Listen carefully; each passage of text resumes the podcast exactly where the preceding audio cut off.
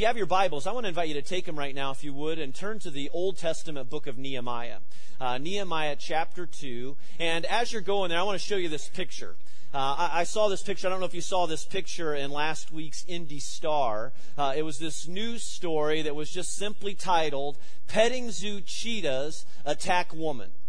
Now, there are a couple of things that bother me about this story. As I read this story, and maybe you read this story, the first thing is this her husband is the one taking the picture. All right? What's wrong with that? All right? I mean, if you're the husband in this situation, you need to put your phone down, put that camera down, and get in there and, and save your wife. You know, I mean, husbands, you know, dads, you're looking for to do something right, you know, for your moms. Just just keep this in mind today, you know, and whatever you do.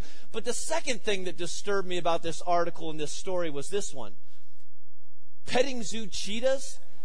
Right what sort of petting zoo, you know, offers the attraction of cheetahs today? I mean, anything that can take down a gazelle, you know, just keep your hand out of that cage, all right? I mean, the last time I looked, petting zoos were for bunnies and ponies and things like that and not cheetahs. Well, you'll be glad to know that this woman was fine and she survived and all, but uh, a little scary incident. That, this doesn't have anything to do with my sermon today, but I just was looking for a way to fit it in. I, it just seemed appropriate for this glorious Mother's Day message. But no, we are going to be in Nehemiah chapter 2 today, and, and hopefully uh, you were able to find that. Uh, we'll have some verses on the screen for you. But we're in the second week of this series uh, that we've simply titled Nehemiah Change Your World. And I, and I just want to make sure that you hear me say this very clearly right up front. Moms, God has a purpose for your life. God, God has a great and glorious purpose for your life. You know, men, women, students, uh, God has a purpose for your life. And, and I believe with all of my heart that if you know Jesus Christ as your Lord and Savior, that God wants to use you in this world, in your circumstances, wherever you may be in life right now, to change the world. And, and last week I challenged you, challenged you with this question What is it that breaks your heart? You know, what is it that breaks your heart? What is it that burdens your heart? What's a burden that God has laid on your heart and, and maybe laid on your heart on His behalf? And is it possible that God laid that burden on your heart as a way of preparing you, as a way of calling you to do something about it? The Apostle Paul talks about the role that we play as followers of Jesus, as Christians, and uh, he said it this way in his letter to the church uh, in, in Ephesus. Ephesians chapter 2, verse 10 says this For we are God's workmanship, created in Christ Jesus to do good works, which God prepared for us in advance to do. You know, we are God's workmanship, the words say. We belong to Jesus Christ. If, if you are in Christ Jesus, if you know him as your Lord and Savior, then you are his work, workmanship. Now, that word workmanship comes from the Greek word poiema. All right, it's where we get our word poem. It, means masterpiece. It means new creation. That you and I, as followers of Jesus Christ, we are God's workmanship, created in Christ Jesus to do good works. Now, good works have nothing to do with earning your salvation. You can't do that. Salvation is a free gift that has been given to us by grace through faith in Jesus Christ. But while good works have nothing to do with earning your salvation, good works have everything to do with living out your salvation. Or you could say it this way good works can't produce salvation in your life, but they are produced by salvation. And the Apostle Paul helps us to understand this. He challenges us in this that you and I weren't put on this earth to, to just simply live and exist and buy iPhones. All right? It's more than that that, that as followers of Jesus Christ, you and I are called to this active, productive life of, life of purpose, a life like our hero, Jesus Christ, lived on this earth. Now, here's what Jesus had to say about it. Here's what he had to say about our living and about our good works. In John chapter 15, verse 8, Jesus said this. He says, When you produce much fruit, Meaning, when you live this out, when you produce these good works in your life, you are what? You are my true disciples. And even more, this brings great glory to my Father. Why? Because we are Christ's workmanship. We are God's workmanship. You know, and, and Paul mentions our purpose and our good works again in Titus chapter 2, verse 14, when he says, He gave his life to free us. Who did that? Jesus Christ. He gave his life to free us from every kind of sin, to cleanse us, and to do what? To make us his very own people, totally committed to doing good deeds. What does he expect of us? What does our God expect of us? That we will be people who are committed to doing these good deeds, committed to changing the world one life at a time. You know, and I think, I believe that one of the ways that God moves us to action is through the burdens that He gives us. The burdens and the problems that He lays on our heart. And last week we talked about those personal burdens, you know, this question of what is it that breaks your heart? I mean, what is it that really gets in your heart and, moves your heart in a powerful way? You know, I'm going to tell you, you know, the closer you get to God, the closer that you grow to Him in your life, the more you surrender your life to Him, the more He will burden you for those things that burden Him. He'll give you eyes to see the things that He sees. He'll give you a heart to, to understand and to feel, you know, those things that, that really burden Him.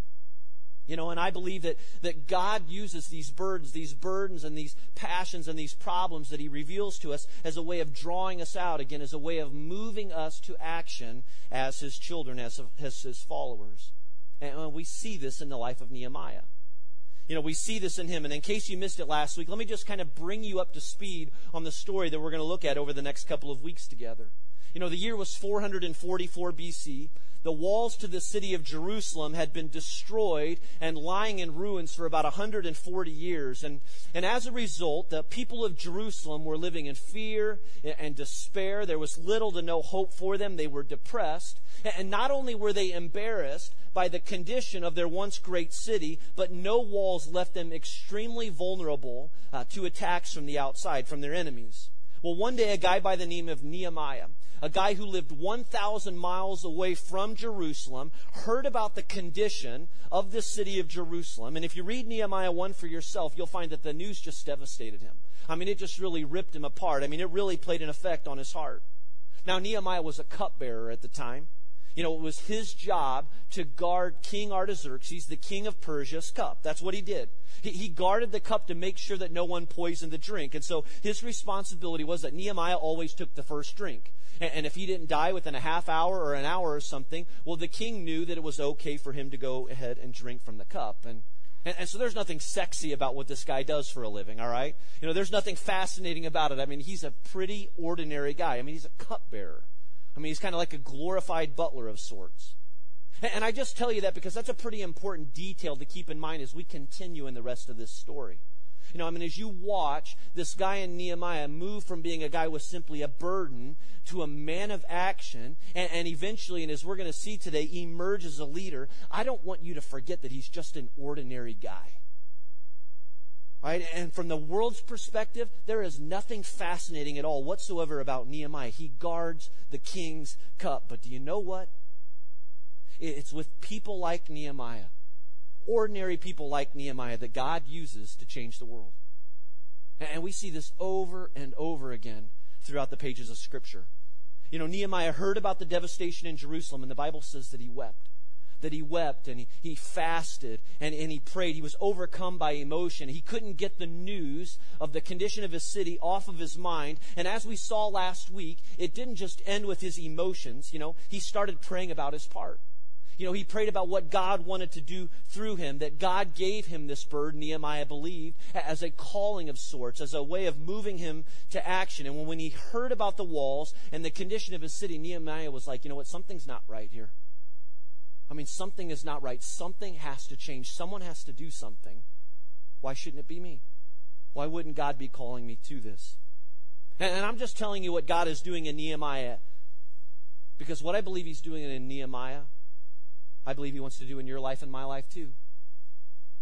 That we'll see our part, our role to play, that we are God's workmanship, that you and I, if you know Jesus Christ as your Lord and Savior, we belong to God. We are called to good deeds, good deeds that change the world. You know, God was ready to use this man here, this man who was not a building contractor. He, he was not a priest. He was not a prophet or a king or anything like that. He's a cupbearer. But God is ready to use this ordinary cupbearer to do something significant something that will change the world. And, that's what he's going to do.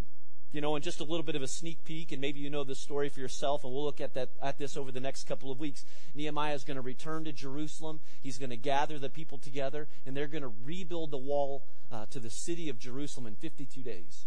I mean, it, it's nothing but a miracle. But you know what? Do you know what I love most about this story more than even the fact that they were able to rebuild the wall in 52 days? What I love about this story and what really encourages me as a pastor and as a man and, and as just as an ordinary person just like you is that God used an ordinary nobody in Nehemiah And if he can use an ordinary nobody, a Nehemiah, if he can use a guy like this to change the world, then he can use you and me too. And so that's what I've been praying for. That's what I'm praying for for my life, and this is what I've been praying for for you today is that if you are in Christ Jesus, that God has a purpose for your life, and that you will see and believe and know that God wants to use you to change this world. And as some of you discovered last week and are maybe discovering today, that God will put a burden on your heart.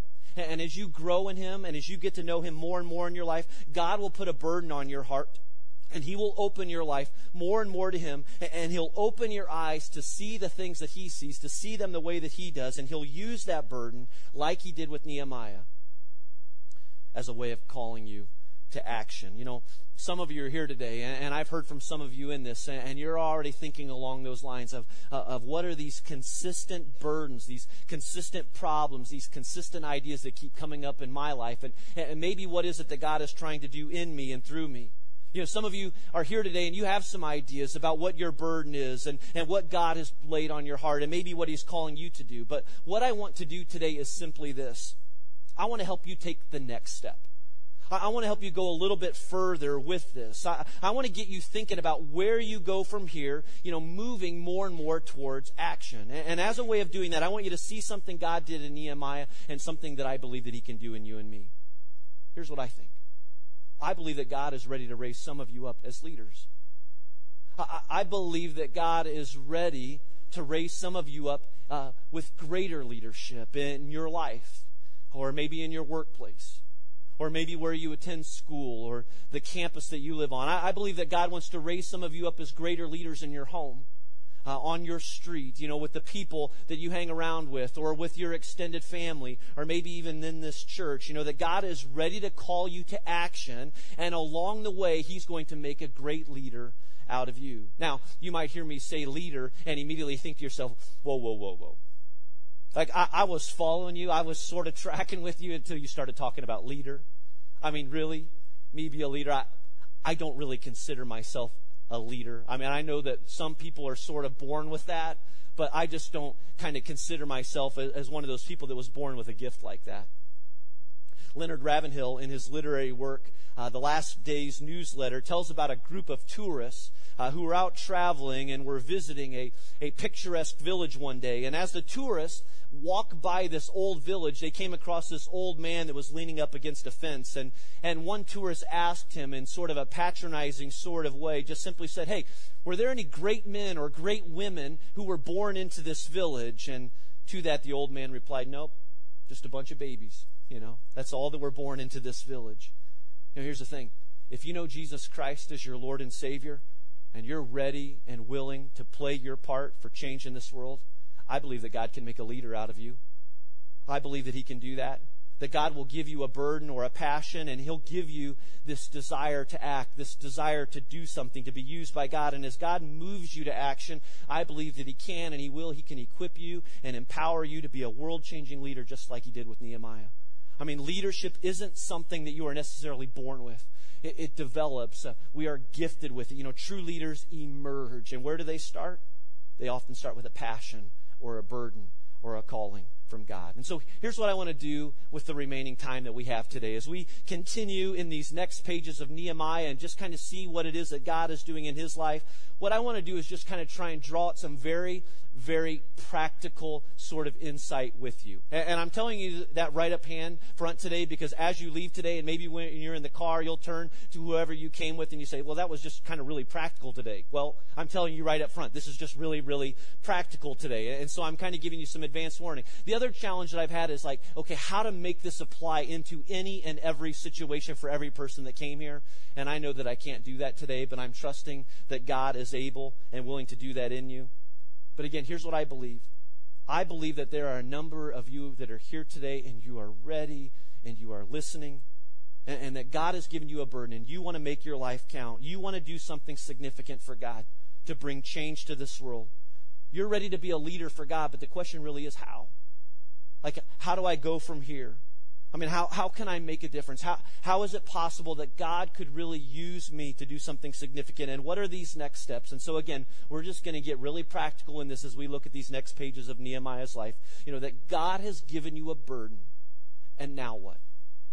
And, and, what I want you to see is this. And the first thing is this if you're taking notes and you want to follow along, is that uh, a change the world leader. And, and we see this in Nehemiah. A change the world leader, what God wants to do in you and me, a change the world leader defines the mission clearly.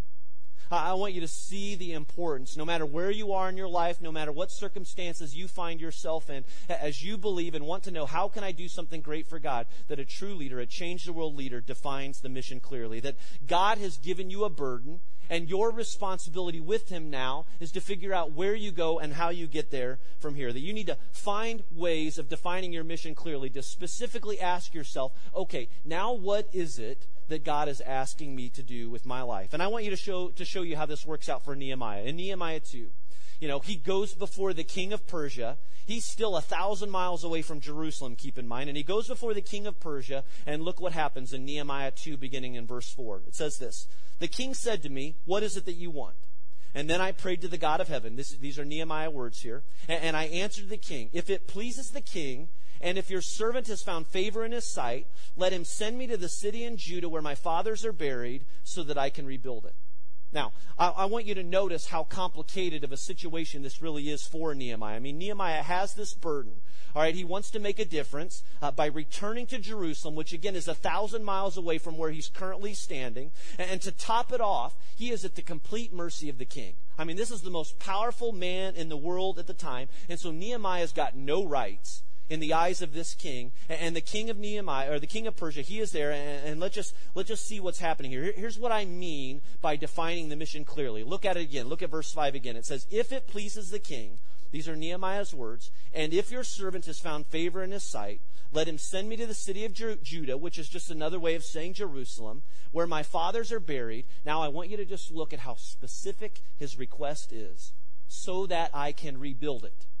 And what's the it that he's referring to? He's talking about the wall. So that I can return to Jerusalem to rebuild the wall. Now, why is this important?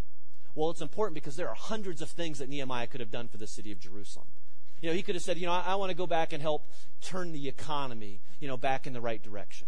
I, I want to go back to Jerusalem and remove all of the political, you know, corrupt leaders, you know, that are there. I want to, I want to go back to Jerusalem and lobby to get him an NFL team or something. You know, I mean, he, there are a hundred different things that he could have come up with. But no, what does he say? He says, I want to go back to Jerusalem and rebuild the wall. A very clear, defining mission statement.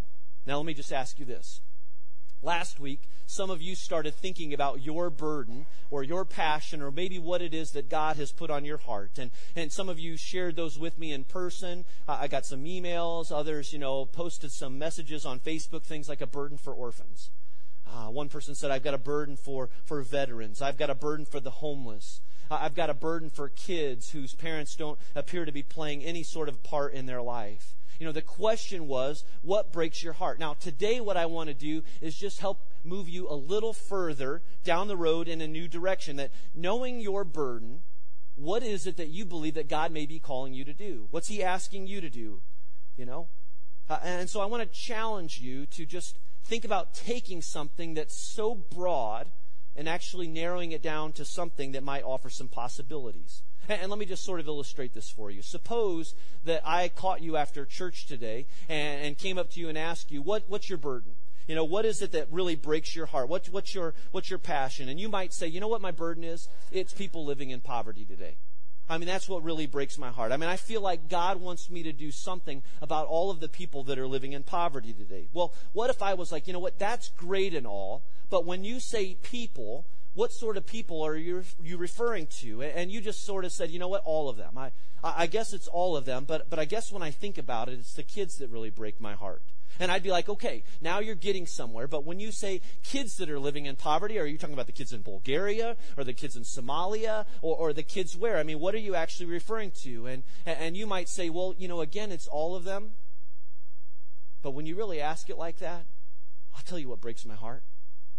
It breaks my heart that even in Indianapolis, there are a whole bunch of kids today that are living without essential needs while most of us are living with an abundance of the things that we have. And I'd say, you know what? Now you're getting somewhere. Now you're starting to define the mission clearly. I mean, can you see it? Can you see the importance of taking a burden or a passion and narrowing it down to something that can give you possibilities or maybe at least a plan or some clarity in your life? I, I like the way that one person said it. He said it like this He said, If you can't define it, you can't do it. I mean, if you're aiming at nothing, there's a good chance that you'll hit it. I mean, and what is it that you're aiming for? I mean, what is it that God wants to do in your life? Is there something significant that you want to do for God, but your frustration is that you just kind of keep stalling out? I don't know where to go from here. And, and we just see the power of that clarity for Nehemiah. He didn't just say, I want to go help the Jews. He had a very specific request. He was very clear on the mission that God had laid out for him. You know, Jenny, my wife, has really helped me to see how important this is, even in how we raise our own children, you know. And, and I'd like to just say Happy Mother's Day, Jenny. I, I feel like we've got the best mom uh, in our house, you know, and, and she's a great mom at that. But, but Jenny is helping me understand the importance of having a very clear mission, even as we raise our kids. And, and it's a clear mission that, that helps us shape our kids' lives and the direction that they're going and the words that we choose and the way that we discipline and teach them. I mean, our mission isn't that our kids get in college. Uh, our, our mission isn't that our kids get athletic scholarships one day. The mission that we have for our kids is to teach them to know and to love Jesus Christ. To teach them to know and to love Jesus Christ, and that this will just be lived out in everything that they do. And this is the greatest desire that we have for our kids and moms and dads. I hope it's the greatest desire, a very clear mission that you have for your children too. And, and, here's how here's how I want to get you thinking today. You know, God has placed this burden on your life and you want to do something about it, but you don't know where to start, I, want to challenge you to spend the time and to pray and ask God this What is it that you are specifically calling me to do now? God, what part would you have me to play in all of this? You know, the king asked Nehemiah, What do you want to do? Nehemiah's answer was, I want to go back to Jerusalem and rebuild the wall.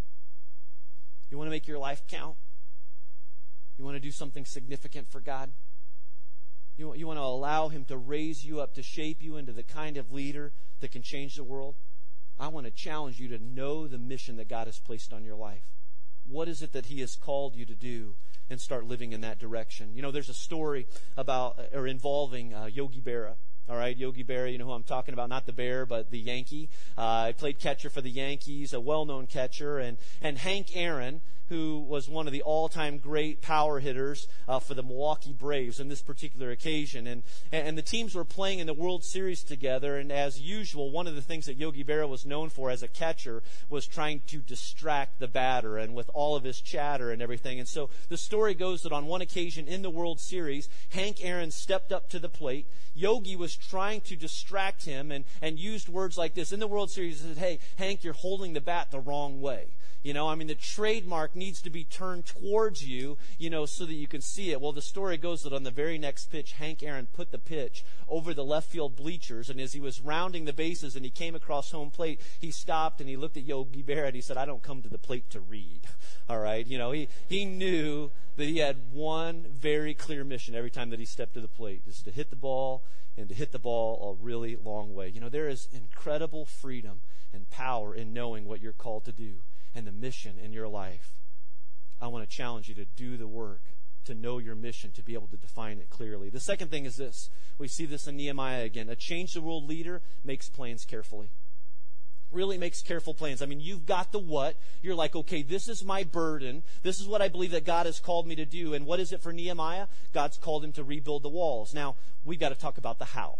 All right, and let's just be real honest, if we would, about the how part. You know, this is so critical because this is where most people get lost and it's where most work comes undone. You know, it's where we lose heart or we lose faith in the process. You know, there is no doubt that the how part of your life or living for God or living for Jesus can be really, really difficult. And it can be very challenging. You know, the how part requires faith.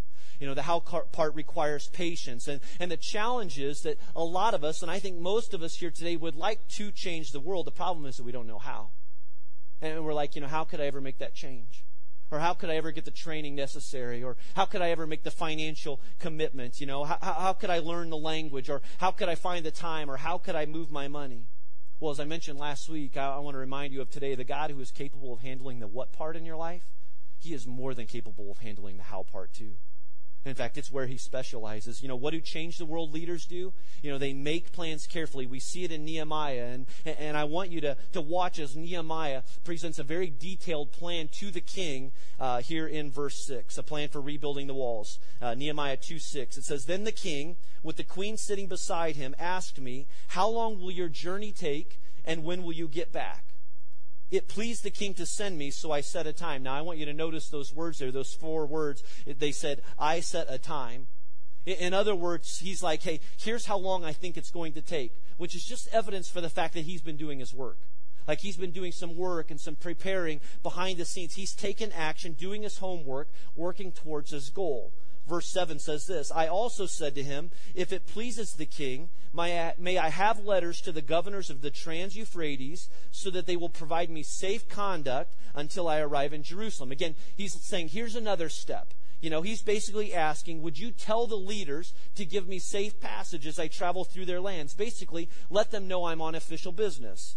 And then finally, in verse 8, And may I have a letter to Asaph, keeper of the king's forest so he will give me timber to make the beams for the gates of the citadel by the temple and for the city wall and for the residence I will occupy. And because the gracious hand of God was on me, the king granted my request. And so Nehemiah asked the king uh, if he would go before Asaph, the keeper of the king's forest, to ask him for all of this wood and all of this timber. And one commentary that I was reading just suggested that this is just more evidence that Nehemiah was doing his work because there's no internet at the time. I mean, there's no Google. How could he possibly know the name of the king's keeper of the forest? And so he's been doing his work. He's working, working very strategically behind the scenes. I mean, he's got a very careful, well thought out plan. You know, some of you today, you're here and, and you know that you are called by God and you've got a burden and you want to do something significant for Him, but you don't know where to go from here.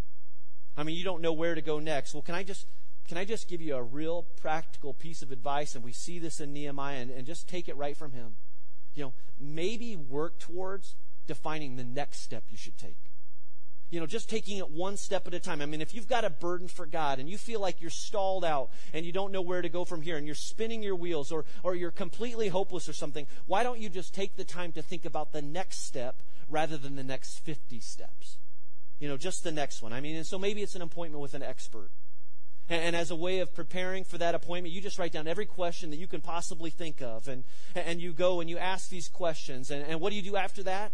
Well, you just take the time to go back over every question that you ask and all the answers that were given. And through it all, you're just praying that God would provide the very clear next step for you. Because remember, it's a process. I mean, you don't change the world overnight. And, and I can just promise you that in the process, God has, He's got a desire to do some incredible things with your faith along the way. I mean, that's just a work that he wants to do. And so it's about one faithful step at a time. I mean, Nehemiah, he's asking all of these questions, but don't forget the fact that he's still in Persia. He is a thousand miles away from doing what he really feels like he is called to do. And that has to be a little overwhelming, especially in 444 BC. But notice how he's taking it one step at a time. You know, some of you are here today and you believe that you are called by God, and again, you want to do something to make your life count, something significant for God. But the problem is this it just feels like a thousand miles away from where you are right now. Can I just challenge you to think about taking the next step? I mean, what is the next thing that God is calling you to do in your life right now? And I just want to encourage you in that because, you know, maybe, maybe you've got a real burden for the elderly. And, and so maybe your next step is that you just need to find some time to go visit one of our local retirement communities. Maybe, maybe you've thought about serving God in another part of the world, and, and maybe your very clear next step is to actually go on a mission trip and visit that place. You know, maybe you've thought about serving the poor in central Indiana, and your very clear next step might be to go and spend the day with someone who's actually doing that. Maybe your passion is your kids, and you want to raise them to know and to love Jesus Christ. And so maybe your very clear next step is to find some seasoned, godly parents who will sit down with you and tell you about the things that they did right and the things that they did wrong. You know, maybe your passion is for kids in this community, and so your next step is to sign up to serve at your kids' local school. Or maybe you don't know what your passion is or what you're called to do, but you're curious and you believe that you are God's workmanship and you want to be used by Him. You know, maybe a very clear next step for you is to attend network. Again, just as Steve mentioned a moment ago, and you've got a handout in your worship program today. It's happening next Saturday here, and there's more information about how you can get involved in that. You know, I told you last week about how my six year old son, Luke, came home from school one day, and Luke, he's got a really tender heart, and, and he said to his mom, he said, Mommy, I've noticed how my teacher spends so much time helping all of the kids in the classroom tie their shoes. Would you to teach me to tie my shoes so that I can help my teacher? Well, he had one challenge in that. He didn't know how to tie shoes. I mean, he's got Velcro ones, you know, and so, you know, he had to learn how to tie his shoes. That was a very clear next step for him. And you know what? Three years ago, God gave the leaders of this church a, a very clear vision to be a multi site church. And, and from that time forward, it's just been a series of one step after another. And, and do you know what I believe? I, I believe that God has a great vision for this church a great vision that will not only be one church in two locations, but that will eventually be one church in many locations. And for now, it's one step at a time. I mean, later this summer, we'll open our first campus in Carmel, and we can only wonder and imagine and believe what God has in store for us after that. But again, it's about taking one next step at a time. Has God given you a burden for something today? I just want to challenge you to think about, you know, what's a very clear next step that He might be calling me to take in my life. Again, God is capable of taking care of the how part. Now, the how part might not go as fast as you like because you're sitting here today and you feel like you're a thousand miles away from doing what you would really like to do. But if you're committed and you're faithful, I believe with all my heart that God can show you the way and He can make a change the world leader out of you. I mean, Nehemiah was a change the world kind of leader. And what does a leader like that do? I mean, he knew his mission. He knew the very clear next steps. But let me just kind of paraphrase for you what kind of takes place over the course of the chapter. You know, upon receiving the green light from King Artaxerxes, Nehemiah, he sets out and he makes this 1,000 mile trip. Not with a car, not with an airplane, not with a boat, back to Jerusalem. He goes from Susa back to Jerusalem, and the Bible says that the very first thing that he did when he arrived in Jerusalem was he rested. All right, and, and we wouldn't, you know, fault him for doing that. But then it says, but then he goes out at night so that no one will see him. So no, so his enemies can't see what he's doing. It just says he goes out by night to investigate the condition of the city, to see the torn down walls for his own eyes. And so it's just a reminder that while everyone is sleeping, he's working. And again, I think that just continues to communicate. Notice how he's willing to put in the extra effort. You want to do something significant for God in your life? You better be willing to put in the extra time and the effort that is necessary in doing that. But once again, he investigates and he gathers all of the info that he needs, and then he does what great leaders do next. The third thing is this a change the world leader, like Nehemiah, is able to inspire people passionately. He is able to inspire people passionately. I mean, here's what Nehemiah realized. He knew and he realized that you can make a difference for God by yourself. But if you really want to do something significant for God and if you want to change the world, you're going to have to gather other people, bring others around you. I mean, leadership is influence, and Nehemiah's got it. And look how this unfolds in verse 17. It says, Then I said to them, all right, Nehemiah, he's gathered with all of these people in Jerusalem now. He's speaking to them, maybe for one of the first times. But it says, Then I said to them, You see the trouble we're in. We've got a problem. Jerusalem lies in ruins, and its gates have been burned with fire. Come, let us rebuild the walls of Jerusalem. There's the clarity. And we will no longer be in disgrace. I also told them about the gracious hand of God upon me and what the king had said to me. And they replied, Let us start the rebuilding. So they began this good work.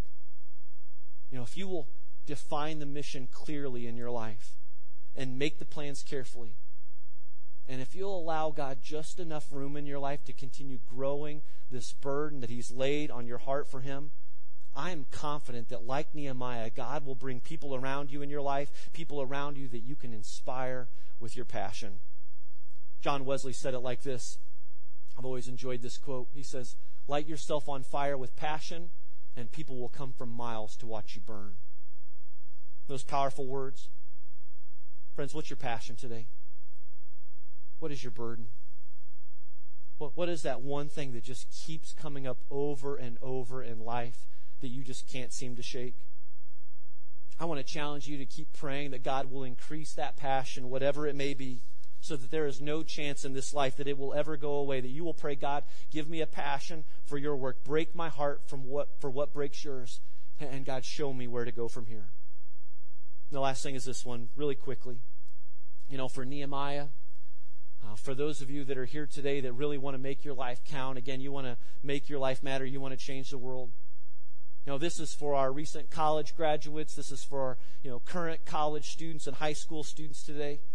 You know, this is for young couples that are seeking to get their marriage off to a great start, or maybe empty nesters right now. And on this Mother's Day, uh, this is for you moms that maybe feel like you're making no difference at all whatsoever, and the work is hard, but you want to keep with it. It's just simply this change the world leaders. Depend on God completely. Absolutely. I mean, two words come to mind for me total dependence. I mean, we get way messed up in our thinking as followers of Jesus today that we ought to somehow become more independent in our walk and in our faith as we grow, when really, when it comes to God, it ought to be the exact opposite. That every single day I am becoming more and more dependent on His strength and His courage and His work in our lives. Yeah, I mean, it, it's putting yourself out there in such a place that if God doesn't show up, you fail miserably. That's what our faith ought to look like. And let's just see this in Nehemiah. Again, in Nehemiah 1 4, he says, Hey, when I heard these things, when I first heard that news, I sat down and wept. For some days I mourned and I fasted and I prayed before the God of heaven. Again, in Nehemiah chapter 2, over in verse 4, it says, The king said to me, What is it that you want? And what, are, what, what do we see here in Nehemiah? It just says, Then I prayed to the God of heaven. And as we mentioned last week, you know, the, the book of Nehemiah, if you just keep reading it for yourself, is really just one continual, ongoing word of prayer. Nehemiah was in this constant state of prayer, totally dependent on God. I mean, it would have been so much easier for him to continue with life as norm, you know. Tastes fine to me, you know, and hand it over to the king. But God had a great plan for Nehemiah, and he put this burden on his heart. You know, the king could have killed him for making such a request, but Nehemiah is leaning on God. He is totally and absolutely dependent on God. I don't know about you, but this is a lesson that I am learning in my life every single day. As a man, as a husband, as a pastor, as a father, it's this lesson of total dependence. You know, and as I see my weaknesses more and more in my life, as Satan whispers into my life and challenging me with these weaknesses, I always come back to this verse. And, and this verse is for you today in 2 Corinthians chapter 12, verse 9. Paul said this. He received these words from Christ. My grace is all you need. My power works best in weakness. So now I am glad to boast about my weaknesses so that the power of Christ may work through me. I don't know where you are today. I don't know what challenges you bring in here with you. I don't know what burdens or passions that God has laid on your heart. But let's be reminded today of our absolute, total dependence on God. Let's make that kind of our next step for today. But hear these words that His grace is sufficient. It is all we need. It is all that Nehemiah needed, and it's all that you and I need today, too. Let's pray.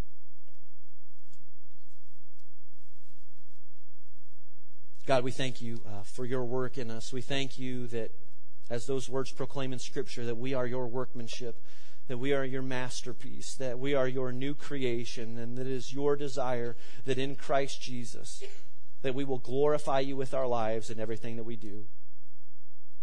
God, I want to lift up all those that are in the room today, and you know their stories and their circumstances as they come here. And, and I know and I believe, God, that there may be many that are here today. There may be some that have this burden on their life, this desire to live a great, a significant life for you, a life that counts. And God, for those that are working, you know, through this book, this text with us today, and even asking themselves the next question, God, I pray that you would give them clarity. As you reveal this burden, Lord, I pray that they would know and understand and even desire a very clear next step. God, we thank you that your grace is sufficient, that your word is perfect for us and that you lead us all along the way.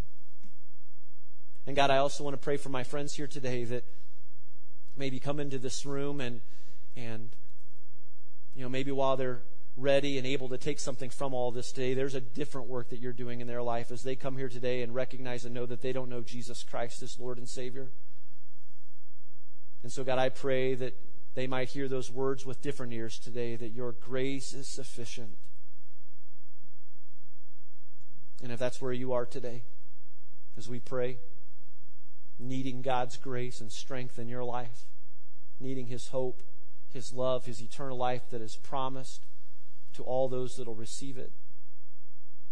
If you need Jesus Christ as your Lord and Savior, maybe just slip your hand up where you are right now, just as a way of acknowledging that. I'm here and I need Jesus today. I need Him in my life. As you do that, just pray this prayer with me God, I, I need your grace in my life today. I need Jesus Christ as my Lord and Savior. God, forgive me of my sins and change my life forever so that I might follow you. God, we thank you for these prayers and all these prayers that are offered up to you on this day. God, we pray that you would take us and use us now in great ways beyond what we could ever imagine on our own. And we pray this in Jesus' name.